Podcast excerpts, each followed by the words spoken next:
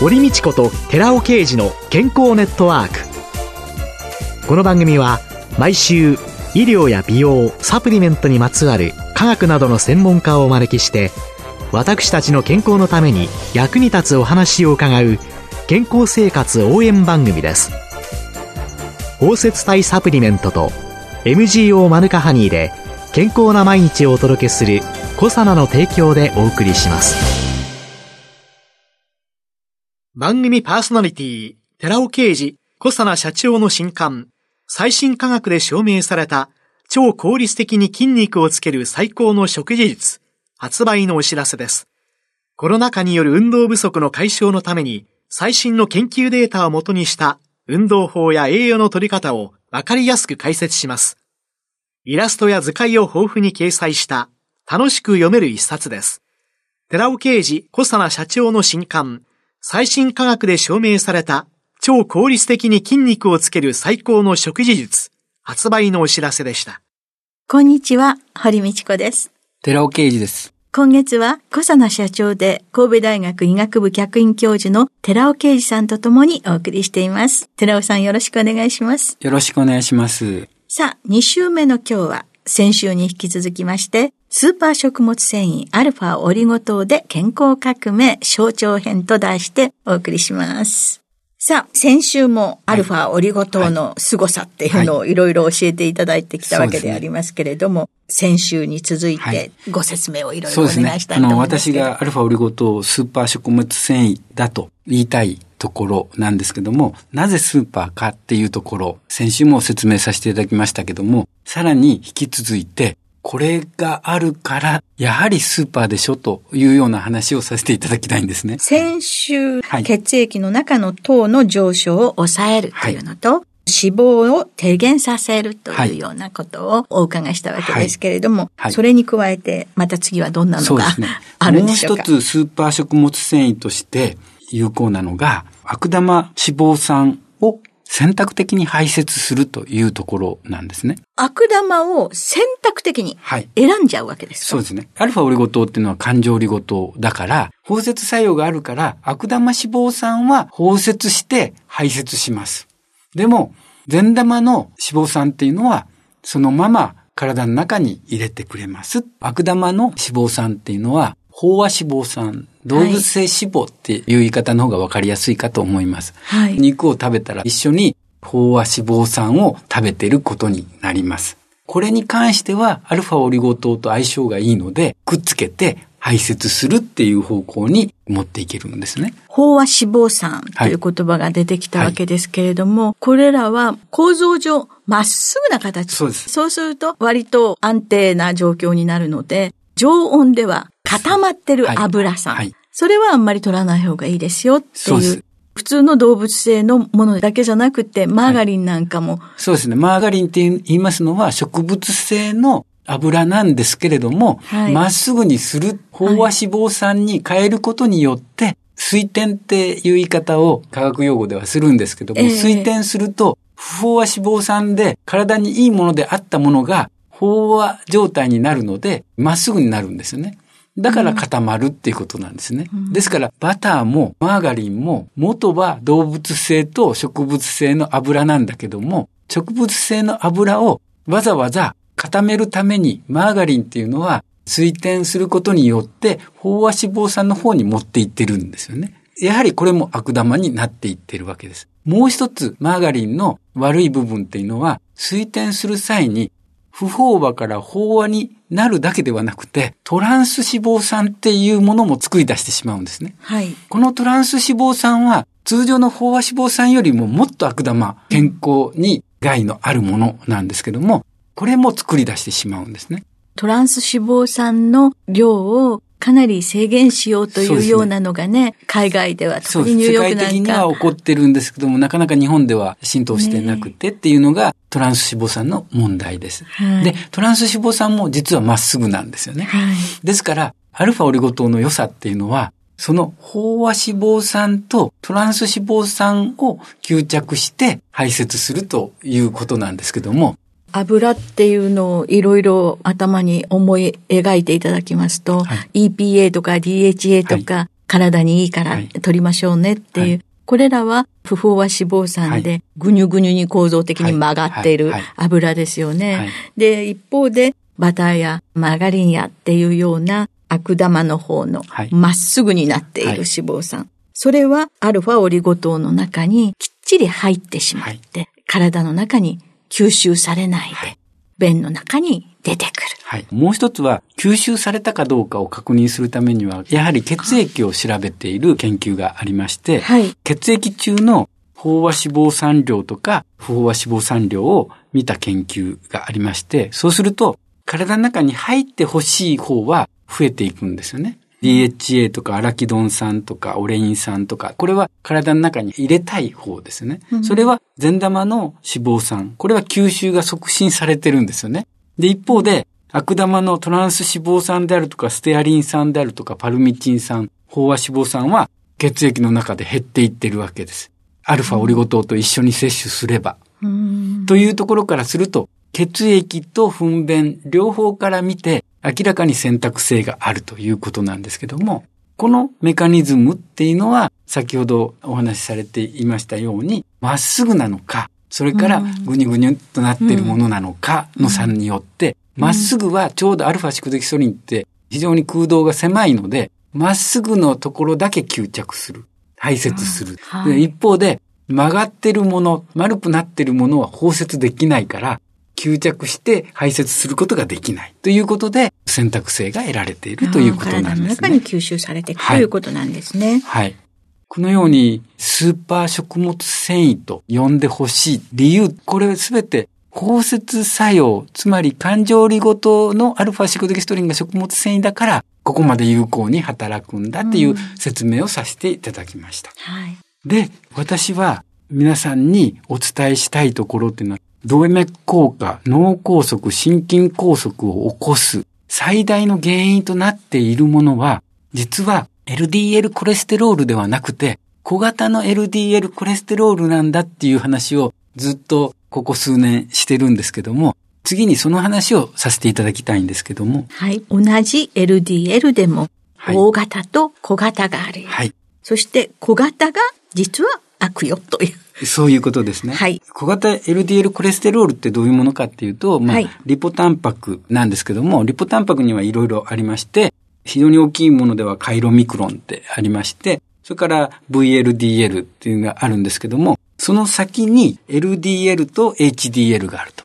皆さんの馴染みっていうのは LDL あるいは HDL ということになって、LDL が悪玉であって HDL が善玉だっていうのが一般常識になると思いますけども、はい、実は一般常識の先に本当に知ってもらわないといけないのは、LDL 側は二つにさらに分けないといけないと。つまり大型と小型に分けないといけない。実際に大型 LDL っていうのは27.5から25.5ナノメーターですね。で、小型っていうのは25.5ナノメーター未満のものを示してるんですけども、この二つに分けないといけないっていうところが最近ははっきりとしてるわけですね。それを示す一番いい研究報告は何かって言いますと、2型糖尿病患者、あるいは冠動脈疾患患者の小型 LDL レベルを見たら、それは明らかであろうというところがありますので、そこの紹介なんですけども、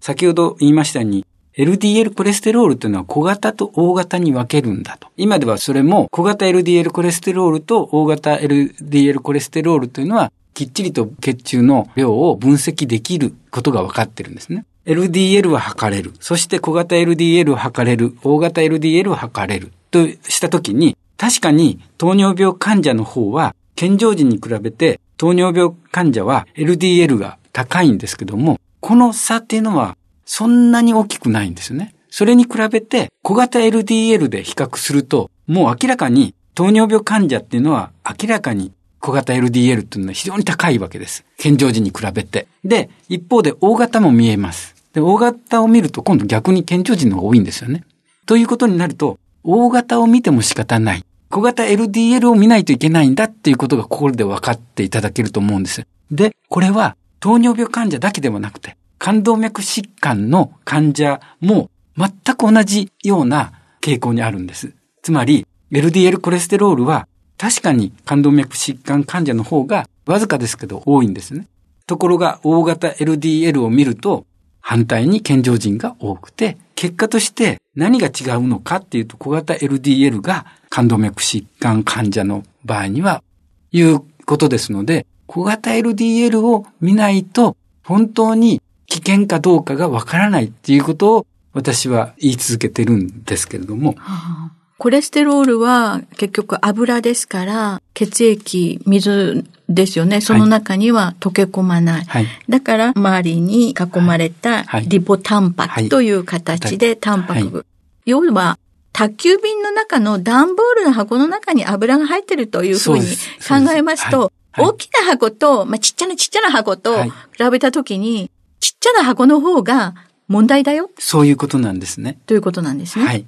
そうすると、なぜちっちゃい方が問題なんですかね？体の内側に血管から入るっていうところからすると、大型の LDL は大きすぎるので入らない。はい、小型 LDL は入ってしまうんです。入っていって酸化されて、それが放末細胞と変化し、最終的にはアテロームを形成していくっていうような流れで動脈硬化を引き起こすっていうことが分かってるんですね。小型 LDL は血管の中の細胞の中にぐにゅぐにゅっと潜り込んでいってしまって、はいはい、そこで変質したアテローム、血管を狭くしていってしまう、ということなんですね。そうですね。大きいのは入り込めない。はい。で、LDL を小型化させてしまう。小型 LDL が増えると、こういうように動脈硬化を引き起こしてしまうわけですけども、この LDL を小型化させる原因っていうのがもう分かってるんですね。それは中性脂肪が高いというところとインスリン抵抗性です。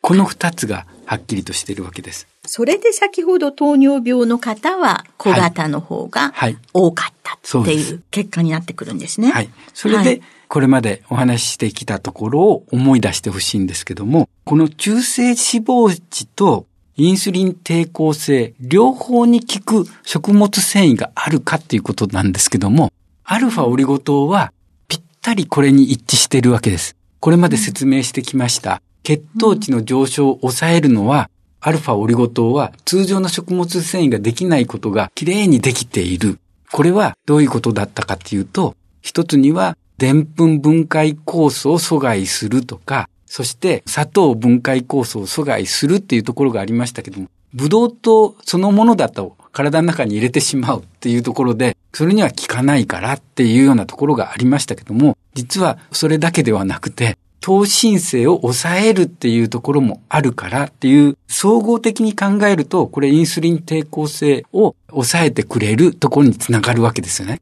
で、もう一つ、当然中性脂肪値っていうのは、高いのを抑えるっていうところに効くっていうのは、通常の難歴であるとか、他の食物繊維が 5g 摂取が必要だったところが、わずか 2g でいいと。1g のアルファオリゴ糖で 9g の脂肪を取ってくれるんだと。減らしてくれるんだっていう人試験がある。実はこれ、中性脂肪値を低減する最高の食物繊維であるということがここで示されているわけです。つまり LDL を小型化させる原因の中性脂肪に関しても、血糖値に関しても、すべてこのアルファオリゴ糖一つでできるということが分かっているわけなんですね。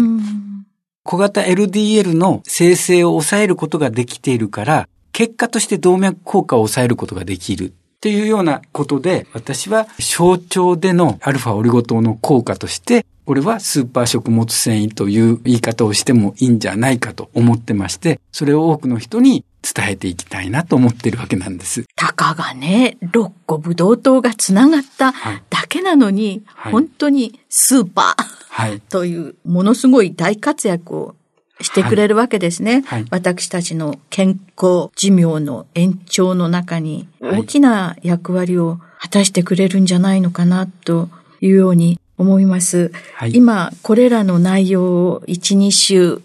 まとめていただきますと、どんな風になるんでしょうか、はいそれではまとめさせていただきます。先週と今週のまとめです。スーパー食物繊維アルファオリゴ糖で健康革命、象徴で何が起こっているか、象徴編としてお話しさせていただきました。食物繊維の中で唯一単一分子なんですね。ですから、消化酵素でその分子が分解されないっていうことであれば、これは全く分解されないわけでして、難消化性ではなくて、無消化性のオリゴ糖だと言えるんではないかと私は思います。で、人試験で体重減少、中性脂肪、コレステロール低減っていう効果が得られている。1g で 9g の脂肪吸収抑制効果は、実はレシチン包摂、アルファオリゴ糖がレシチン包摂をしてたんだということが分かったということです。そして次に血糖値上昇抑制効果のメカニズムも3つの効果によるということが分かりました。一つはでんぷん砂糖分解酵素阻害であり、2番目として糖心性抑制であり、そして3つ目の作用としてはインクレチン、GLP-1 分泌させることによってグルカゴンの生成抑制であり、インスリンの生成促進であるということが分かりました。そして、真の悪玉である小型の LDL コレステロールも、アルファオリゴ糖を摂取すれば低減する。その理由としては、この小型 LDL の生成っていうものは、一つには中性脂肪が高いということと、インスリン抵抗性によるもの。この両方に非常に効果的に効くのがアルファオリゴ糖なので、唯一の食物繊維として小型 LDL を減らすことができる食物繊維だということを説明させていただきました。今週は先週に続いて小佐野社長で神戸大学医学部客員教授の寺尾啓二さんとともにスーパー食物繊維アルファオリゴ糖で健康革命象徴編をお送りしました。寺尾さんありがとうございました。ありがとうございました。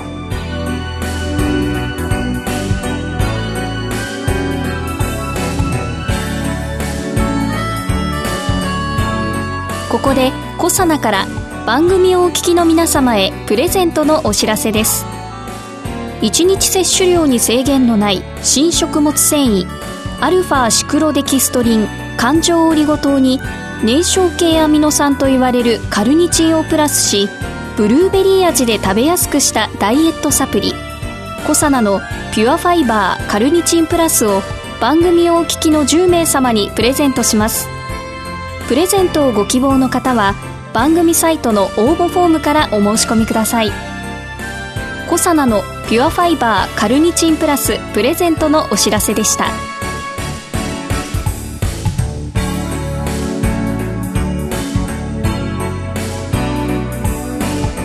堀道子と寺尾啓二の健康ネットワーク。この番組は包摂体サプリメントと MGO マヌカハニーで健康な毎日をお届けする「コサナの提供」でお送りしました。